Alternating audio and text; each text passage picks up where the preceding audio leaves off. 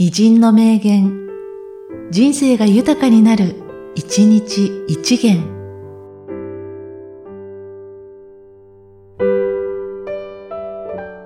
1月2日、斎藤秀三郎。語学習得は、第一に多読である。わからんでもよろしいから、むちゃくちゃに読むのである。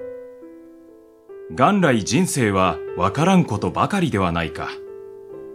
それでも広く世を渡っているうちには、書生の妙定がだんだんと得得されてくる。語学もこれと同じである。広く読んでいるうちに、自然と妙味がわかり、面白みが出てきて、しまいには、愉快で愉快でたまらなくなるのだ。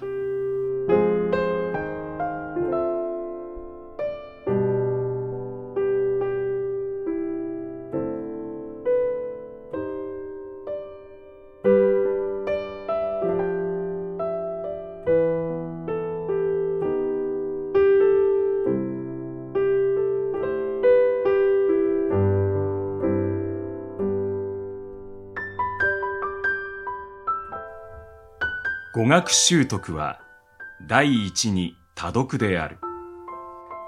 わからんでもよろしいからむちゃくちゃに読むのである。元来人生はわからんことばかりではないか。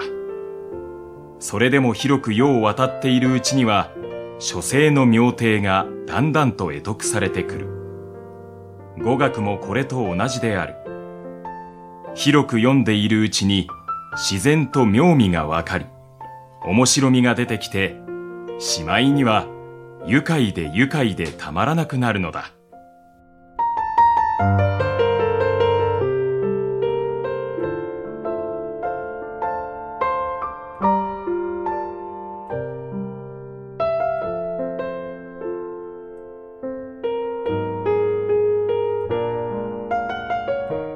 この番組は、提供、久常圭一、プロデュース、声ラボでお送りしました。